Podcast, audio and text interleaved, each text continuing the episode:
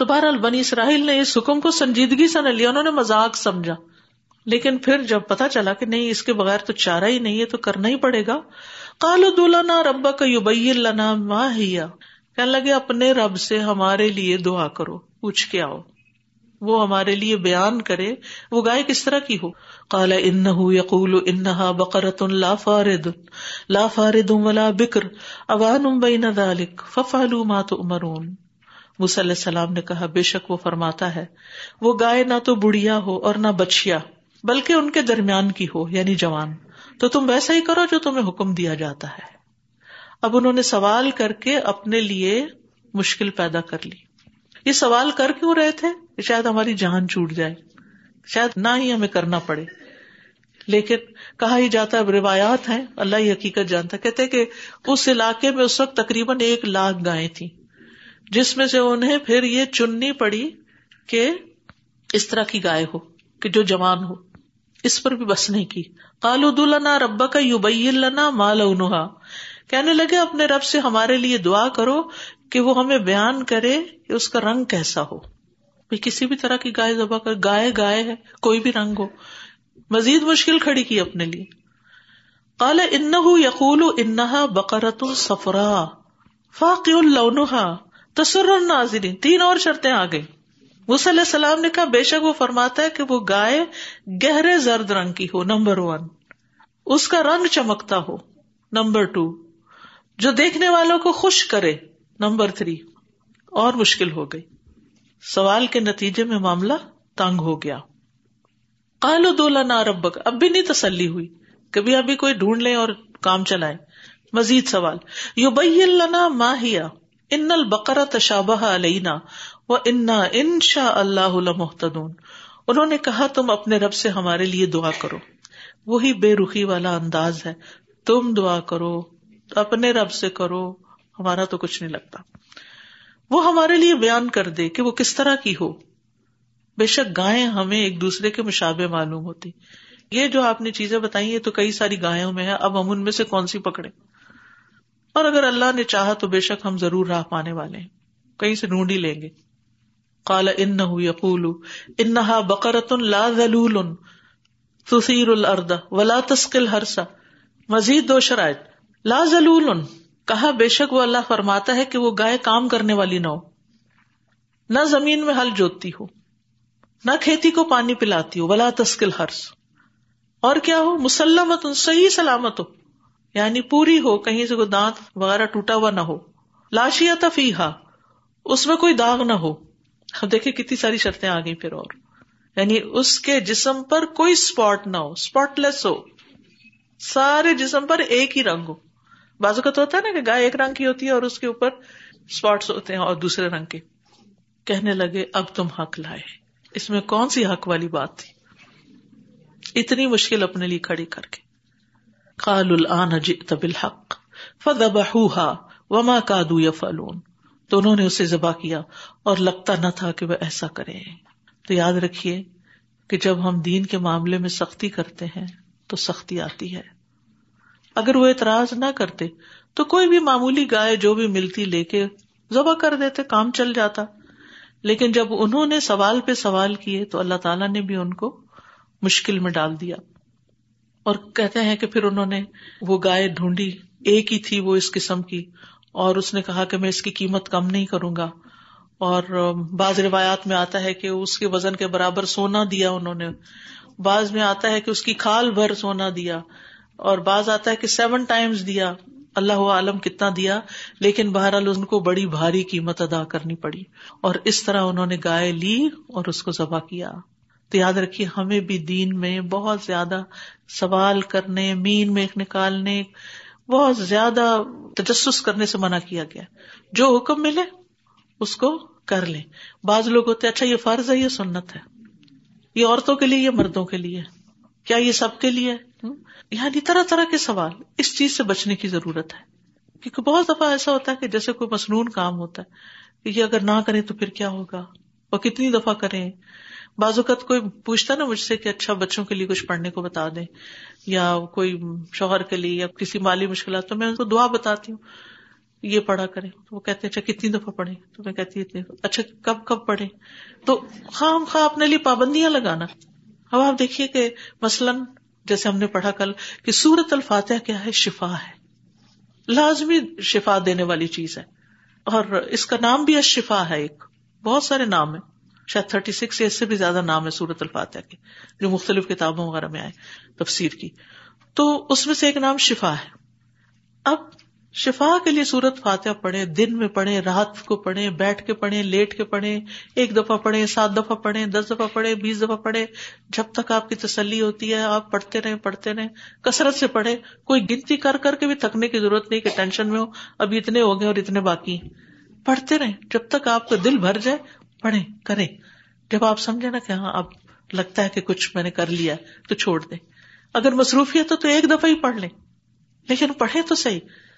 لیکن جب ہم اس کے ساتھ یہ کہتے کہ یہ فجر کی سنت اور فرض کے بیچ میں اکتالیس دفعہ پڑھنی، تو فرض تو لیٹ ہو گئے آپ کے۔ آپ نے تو اول وقت گنوا دیا۔ مجھے تو سمجھ نہیں آتی کہ اکتالیس دفعہ وہ کس نے کہا کہ ضرور پڑھو، کہ تبھی کام ہوگا۔ جس چیز کو اللہ اور اس کے رسول نے لازم نہیں کیا، اس کو اپنے لیے فرض کے درجے میں نہ لے۔ بس اس کو کر لے۔ یعنی نبی صلی اللہ علیہ وسلم کے سامنے ایک واقعہ پیش آیا کہ قبیلے کے سردار کو بچھو نے کاٹا اور انہوں نے آ کے صحابہ سے پوچھا، تو ایک شخص اٹھا اور اس نے جا کے دم کیا لواب لگایا، وہ ٹھیک ہو گیا؟ تو نبی صلی اللہ علیہ وسلم نے اس کو ایک طرح سے شاباش دی۔ تو بات یہ ہے کہ قرآن تو سارے شفا ہے، کہیں سے بھی پڑھ سکتے ہیں آپ۔ جتنا جتنا پڑھتے جائیں گے، سنتے جائیں گے، آپ ہیل ہوتے جائیں گے، آپ اچھا فیل کریں گے۔ کسی بھی مسئلے میں کہیں سے بھی نکال کے پڑھنا شروع کر دیں، جواب آ جائے گا۔ تجربہ کر کے دیکھ لیں۔ تجربہ کریں کہ آپ کے کوئی پریشانی لاحق ہے۔ آپ قرآن مجید کھولتے ہیں اور پڑھنا شروع کر دیتے اور وہیں آپ ٹھنڈے ہو جاتے ہیں۔ یا رب، یہ ہے اس کا جواب۔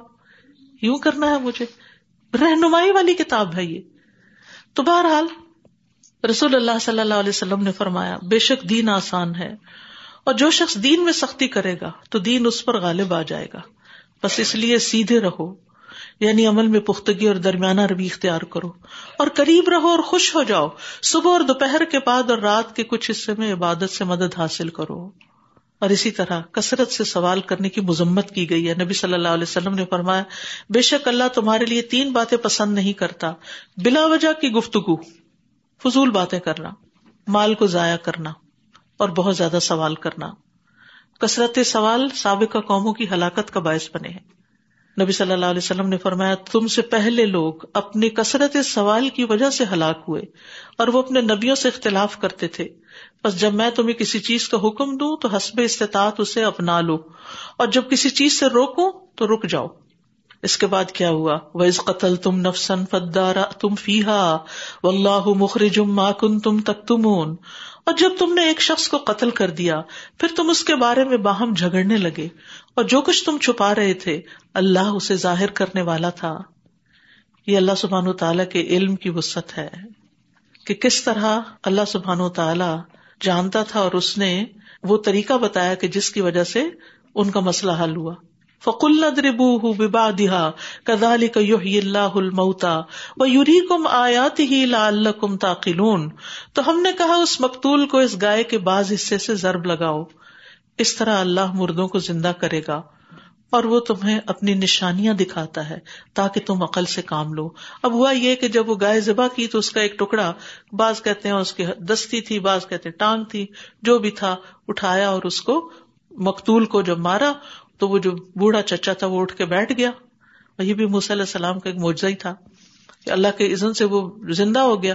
اس نے کہا، مجھے تو میرے بھتیجے نے مارا ہے۔ اور اس طرح سب کے سامنے رسوائی ہوئی اور حقیقت کھل گئی۔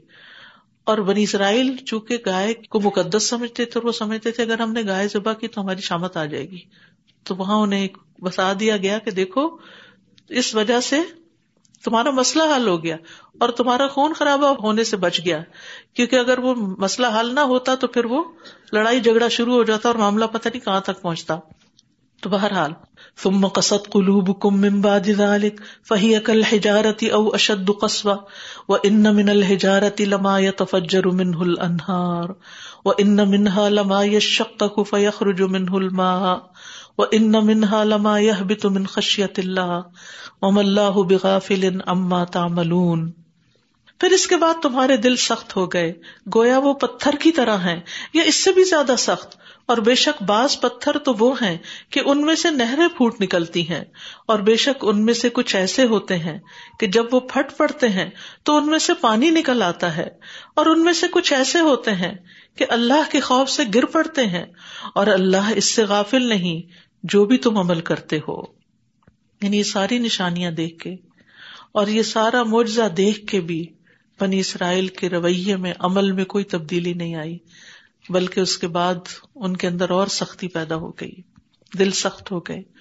ہوتا یہ ہے کہ جب بازوقت انسان بہت زیادہ پڑھ لیتا ہے نا، بہت زیادہ علم حاصل کر لیتا ہے یہ بہت زیادہ ایکسپیرئنس ایکسپوجر ہو جاتا ہے اس کا، تو دل نرم کرنے والی باتوں سے بازوقت اس کا دل نرم نہیں ہوتا۔ وہ کہتے ہاں یہ تو مجھے پتا ہے۔ اور اس کی منمانی تعویلیں کر لیتا ہے۔ اس کے اندر سے حجتیں نکال لیتا ہے۔ اسی لیے آپ دیکھیں کہ جو لوگ زیادہ دین کو نہیں جانتے ہوتے، ان کو چھوٹی سی بات بھی بتائی جائے تو ان کا دل نرم ہوتا ہے، وہ ان کی آنکھوں سے آنسو آ جاتے ہیں۔ ان کے دل جھک جاتے ہیں۔ لیکن بعض اوقات بڑے بڑے عالم اور بڑے بڑے جاننے والے اس سے اس طرح سبق نہیں لیتے۔ وہ اس کو اس طرح قبول نہیں کرتے۔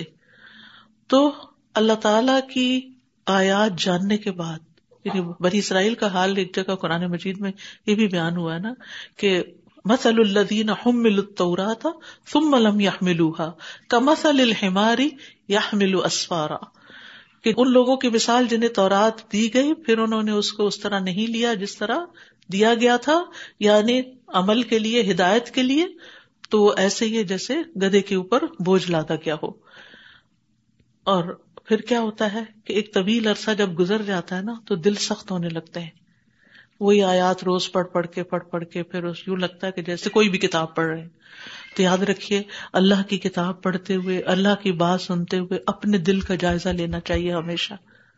اور اگر دل نہ لگ رہا ہو، یا دل پہ اثر نہ کر رہا ہو، یا بات دل کے اندر نہ جا رہی ہو، تو فکر کرنی چاہیے کہ دل ہے یا پتھر ہے۔ کیونکہ یہاں پر ان کے بارے میں فرمایا، اس کے بعد تمہارے دل سخت ہو گئے۔ فہیا کل ہجارتی او اشد قصبہ وہ پتھر کی طرح ہو گئے یا اس سے بھی زیادہ سخت ہو گئے۔ وہ ان من الحجارتی لما یا تفجر من الانہار کیونکہ بے شک یعنی بعض پتھر ایسے ہوتے ہیں کہ ان میں سے نہریں پھوٹ نکلتی ہیں۔ وہ ان منہا لما یہ شکو فخر من ہلما اور ان میں سے کچھ ایسے ہوتے ہیں کہ جب وہ پھٹتے ہیں تو ان میں سے پانی نکل آتا ہے۔ وہ ان منہا لما یہ بھی تم خشیت اللہ اور ان میں سے کچھ ایسے ہوتے ہیں کہ اللہ کے خوف سے گر پڑتے ہیں۔ وہ اللہ بغافل اما تاملون اور اللہ اس سے غافل نہیں جو بھی تم عمل کرتے ہو۔ تو یہاں دل کی سختی کی مذمت کی گئی ہے۔ اللہ سے محبت نہ ہونا دل کی سختی کی علامت ہے۔ دین سے محبت نہ ہونا دل کی سختی کی علامت ہے۔ نماز کی طرف توجہ نہ ہونا دل کی سختی کی علامت ہے۔ کسی کو دیکھ کے رحم نہ آنا، کسی یتیم اور مسکین کے سر پہ ہاتھ نہ پھیرنا، ان کی فکر نہ کرنا، ان کا خیال نہ رکھنا دل کی سختی کی علامت ہے۔ تو دل کی سختی مضموم ہے۔ لیکن دل کی قوت جو ہے اسٹرینتھ جو ہے یا قوی ہونا دل کا، بہادر ہونا یہ پسندیدہ ہے۔ ایک ہی دل ہے، لیکن اس پر دو ملتی جلتی کیفیات جو ہے مختلف نتائج رکھتی ہیں۔ یعنی انسان کو سخت دل نہیں ہونا چاہیے، سنگ دل نہیں ہونا چاہیے، طاقتور ہونا چاہیے، مضبوط دل کا مالک ہونا چاہیے۔ لیکن وہ مضبوط دل کہ جو ساتھ ہی اندر سے نرم بھی ہے، کہ جو دوسروں پر رحم کرتا ہے۔ پھر یہاں پر یہ بتایا گیا ہے کہ جو دل سخت ہوتے ہیں، وہ پتھروں سے بھی زیادہ سخت ہوتے ہیں۔ کیونکہ اللہ کی خشیت سے پتھروں کی حالت بدل جاتی ہے۔ اس سے کیا پتا چلتا ہے کہ انسان کے علاوہ باقی مخلوقات بھی اللہ سے ڈرتی ہیں۔ ان کے اندر اللہ کا ڈر ہے۔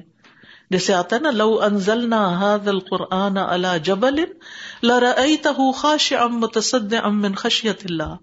اگر ہم یہ قرآن کسی پہاڑ پہ اتارتے تو تم دیکھتے کہ وہ اللہ کے خوف کی وجہ سے پھٹ گیا ہے، دب گیا ہے۔ یعنی اللہ کی خشیت وہ چیز ہوتی ہے کہ جس کے بعد انسان کے اندر تکبر نہیں رہتا، ایگو نہیں رہتی۔ انسان جھک جاتا ہے، اللہ کے آگے جھک جاتا ہے، اپنی غلطی کا اعتراف کر لیتا ہے۔ اب دیکھیے، ابلیس کے دل میں خرابی تھی نا۔ دل میں نفرت تھی، دل میں حسد تھا۔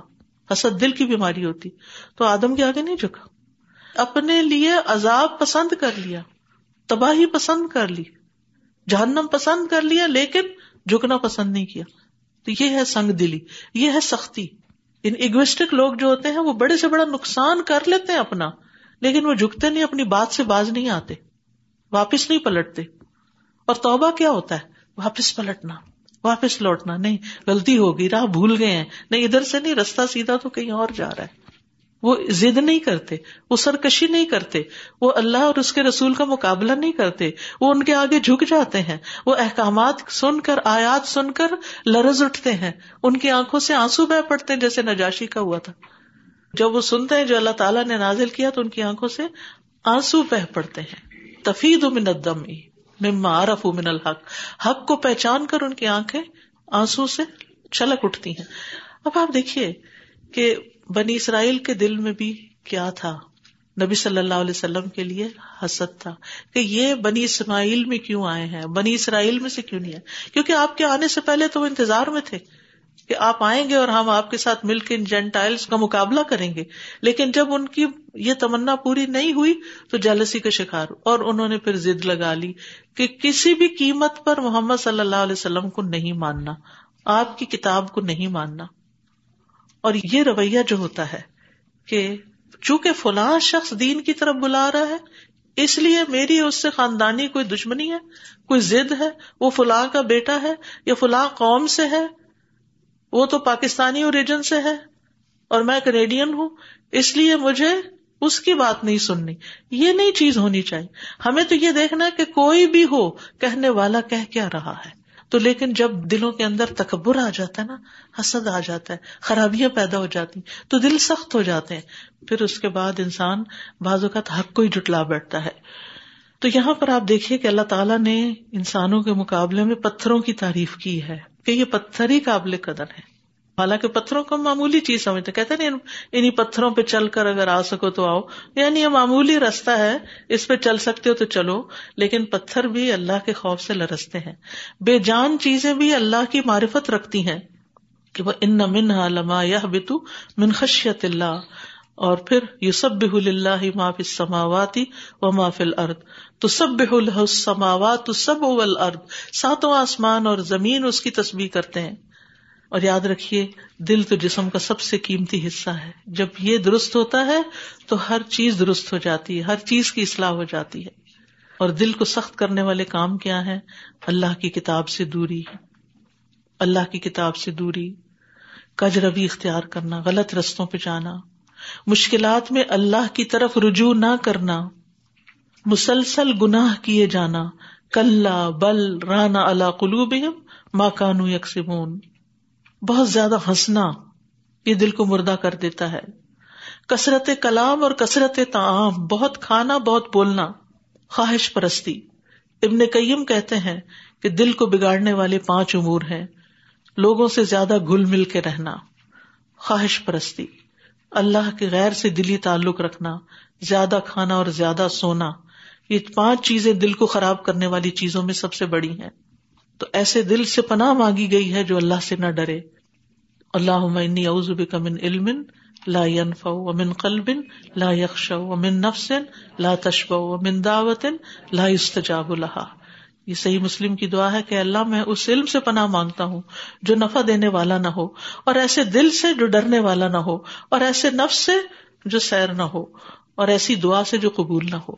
بہرحال، اب یہ جو تین قسمیں پتھروں کی، تو یہ یعنی تین طرح کے انسان بھی ہیں کہ جو پہلے گناہوں میں تھے، لیکن جو ہی قرآن سنا تو دل پھٹ گیا۔ دل جو ہے، وہ اپنی جگہ پر نہ رہا، وہ پہلے کی طرح نہ رہا۔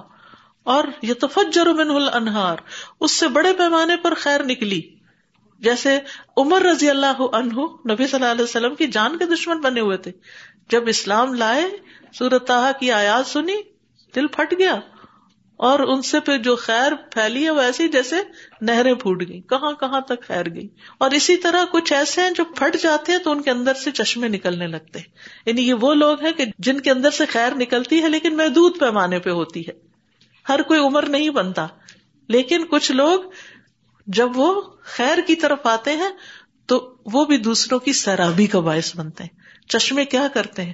زمین کو بھی سیراب کرتے ہیں، جانوروں کو بھی، انسانوں یعنی وہ ہر ایک کے لیے خیر کا پیغام رکھتے ہیں۔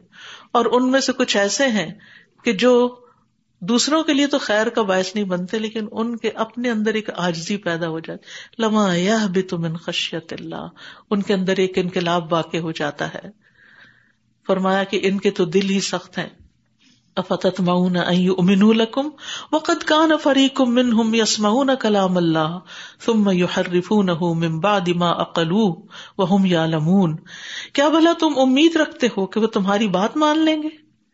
اے مسلمانوں، تم سمجھتے ہو کہ جن کے دل اتنے سخت ہو گئے ہیں، وہ اسلام قبول کر لیں گے؟ حالانکہ ان میں سے ایک فریق کے لوگ اللہ کا کلام یعنی تورات، سنتے ہیں۔ پھر اس کو سمجھ لینے کے بعد وہ اس میں تحریف کر دیتے ہیں، حالانکہ وہ جانتے ہیں۔ یعنی اللہ کا کلام سن کر جھکنے کی بجائے، ماننے کی بجائے کلام کو تبدیل کرنا شروع کر دیتے ہیں۔ اور اس میں خاص طور پر انہوں نے کیا تبدیلیاں کی تھی جو نبی صلی اللہ علیہ وسلم کی آمد کے بارے میں علامات تھیں، جو نشانیاں تھیں، جو آپ کی صفات تھی ان کو تبدیل کر دیا۔ کہ نہیں نہیں، وہ آپ نہیں ہے وہ کوئی اور ہے۔ ازا لق الدین آمن کالو آمنا و ادا خلا باد الا بادن کالو اتحدون بما فتح اللہ علیکم لیو کم بھی اندر بکم افلا تاقلون اور جب ان لوگوں سے ملتے ہیں جو ایمان لائے تو کہتے ہیں ہم بھی ایمان لے آئے ہیں اور جب آپس میں ایک دوسرے کے ساتھ اکیلے ہوتے ہیں تو کہتے ہیں کیا تم ان کو وہ باتیں بتا رہے ہو جو اللہ نے تم پہ کھولی ہیں؟ تاکہ وہ اس کے بارے میں تمہارے رب کے پاس تم سے حجت کیا کرے۔ کیا تم پھر عقل سے کام نہیں لیتے؟ یہاں پر ان کے کردار کی نکاب کشائی کی جا رہی ہے کہ وہ مسلمانوں میں تو اپنے ایمان کا اظہار بھی کر لیتے ہیں، لیکن جب آپس میں ملتے ہیں تو پھر ایک دوسرے کو ملامت کرتے ہیں کہ تم مسلمانوں کو اپنی کتاب کی ایسی باتیں کیوں بتاتے ہو جس کی وجہ سے ان کے رسول کی یا رسول عربی کی صداقت واضح ہو؟ اور تم خود اپنے خلاف حجت دے رہے ہو۔ یعنی اپنے ایک دوسرے کو سمجھاتے تھے، ملامت کرتے تھے کہ کسی کو یہ نہیں بتانا کہ ہماری کتابوں میں یہ سب کچھ لکھا ہوا ہے۔ تو اس سے یہ پتا چلتا ہے کہ وہ آپ کو جاننے کے باوجود آپ کا انکار کر رہے تھے۔ تو بات یہ ہے کہ جو نہیں جانتا، اس کو سمجھانا آسان ہوتا ہے نا۔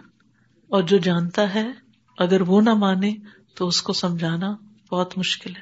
اسی لیے فرمایا افتتما ہونا یوں میں لگو تم امید رکھتے ہو، تما رکھتے ہو، تمہاری رغبت ہے، تم سمجھتے ہو کہ وہ مسلمان ہو جائیں گے، تمہاری بات مان لیں گے۔ نہیں نہیں، ایسا نہیں ہے۔ وہ اللہ کا کلام سنتے ہیں، جانتے ہیں، پھر اس کو بدلتے ہیں۔ تو جو اللہ کے ساتھ یہ مذاق کر رہا ہو، وہ ہدایت کے رستے پہ نہیں آ سکتا۔ اب اللہ ان اللہ کیا بھلا یہ لوگ نہیں جانتے کہ بے شک اللہ جانتا ہے جو وہ چھپاتے ہیں اور جو کچھ ظاہر کرتے ہیں؟ یعنی ان کو سمجھایا جا رہا ہے کہ جو کچھ تم کر رہے ہو وہ سب اللہ کے علم میں ہے اور تمہیں اللہ کے سامنے ایک دن جا کے جواب دینا ہوگا۔ اور یہ تو ان کے علماء کا حال تھا۔ دوسری طرف وہ منہم امیون اللہ الکتاب اللہ امانی و انہم اللہ یظنون اور ان میں سے بعض ان پڑھ ہیں جو کتاب کو نہیں جانتے، سوائے جھوٹی آرزو کے۔ وہ صرف زن سے کام لیتے ہیں۔ وہ انہم اللہ یزنون تو اس سے کیا پتا چلتا ہے کہ ایک طبقہ عوام کا تھا جو کتاب سے بالکل نابل تھا، انہوں نے کتاب کو نہ پڑھا نہ سمجھا۔ آج ہمارے یہاں بھی یہی تقسیم ہے نا۔ علماء ہے جس چیز کی جیسے چاہتے انٹرپریٹیشن کر دیتے ہیں۔ اور دوسری طرف عوام ہے جن کو کسی چیز کو پتا ہی نہیں ہے۔ کوئی کسی کے پیچھے لگ جاتا ہے، کوئی کسی کے پیچھے۔ خود سیکھنے، جاننے کی کوشش ہی نہیں کرتے۔ تو امی کہتے ہیں، اس شخص کو جو لکھنا پڑھنا نہ جانتا ہو۔ یعنی اللہ کی کتاب کو نہ پڑھنا جانتے، پہلا درجہ یہ۔ اور پھر دوسرا یہ کہ پڑھنا آتا ہے، صرف کراط آتی ہے، معنی نہیں جانتے۔ آج قرآن کے بے شمار حفاظ ہیں، لیکن وہ نہیں سمجھتے کہ قرآن کیا کہتا ہے۔ تو یہاں قرآن کو بھی نہ سمجھنے والوں کی مذمت کی گئی ہے کہ صرف تلاوت پر اکتفا کرتے ہیں۔ صرف پڑھنا جانتے ہیں۔ فویل الدین یکتبون الکتاب بأیدیہم ثم یقولون هذا من عند اللہ لیشتروا به ثمنا قلیلا فویل لهم مما كتبت ایدیہم وویل لهم مما یکسبون تو ہلاکت ہے ان لوگوں کے لیے جو اپنے ہاتھوں سے کتاب لکھتے ہیں۔ پھر کہتے ہیں یہ اللہ کی طرف سے۔ پیچھے نا تبدیل کر دیتے تو یہاں یہ کہ وہ تبدیلی کر کے کہتے ہیں یہ اللہ نے فرمایا ہے۔ تاکہ اس کے بدلے تھوڑی سی قیمت لے لیں یعنی دنیا کے فائدے اٹھا لیں۔ بس ہلاکت ہے ان کے لیے اس چیز کی وجہ سے جو ان کے ہاتھوں نے لکھی، اور ہلاکت ہے ان کے لیے اس کی وجہ سے جو وہ کمائی کر رہے ہیں۔ بظاہر وہ دین کے بڑے بڑے عالم ہیں، لیکن دنیا کی خاطر، لوگوں کو خوش کرنے کی خاطر وہ دین کے احکامات ہی کو بدل دیتے ہیں۔ تو یہاں اہل کتاب کے سنگین جرم کے بارے میں بتایا جا رہا ہے کہ وہ دنیا کا مال ہتھیانے کے لیے، لوگوں کو پھانسنے کے لیے دین کا غلط سلط مطلب بتا کے، اپنے من مانے انٹرپریٹیشن کر کے، اپنی خواہشات نفس سے باتیں کر کے لوگوں کو بے وقوف بنا رہے ہیں۔ لہذا ان کا یہ کام بھی حرام، ان کی یہ کمائی بھی حرام۔ یعنی بنی اسرائیل نے اپنے ہاتھ سے چیزیں لکھ کے پھر اس کی پیروی کی اور اللہ کا اصل کلام بلا دیا۔ اور یہاں پھر آیات کے بدلے قیمت لینے کی بات کی جا رہی ہے۔ اور اس سے مراد کیا ہے؟ ابن عباس کہتے ہیں، تم اہل کتاب سے کسی چیز کے متعلق کیوں پوچھتے ہو؟ حالانکہ تمہاری کتاب جسے تم پڑھتے ہو، وہ رسول اللہ صلی اللہ علیہ وسلم پر تازہ تازہ نازل ہوئی۔ نیز یہ خالص ہے، اس میں کوئی ملاوٹ نہیں یعنی قرآن میں کوئی ملاوٹ نہیں۔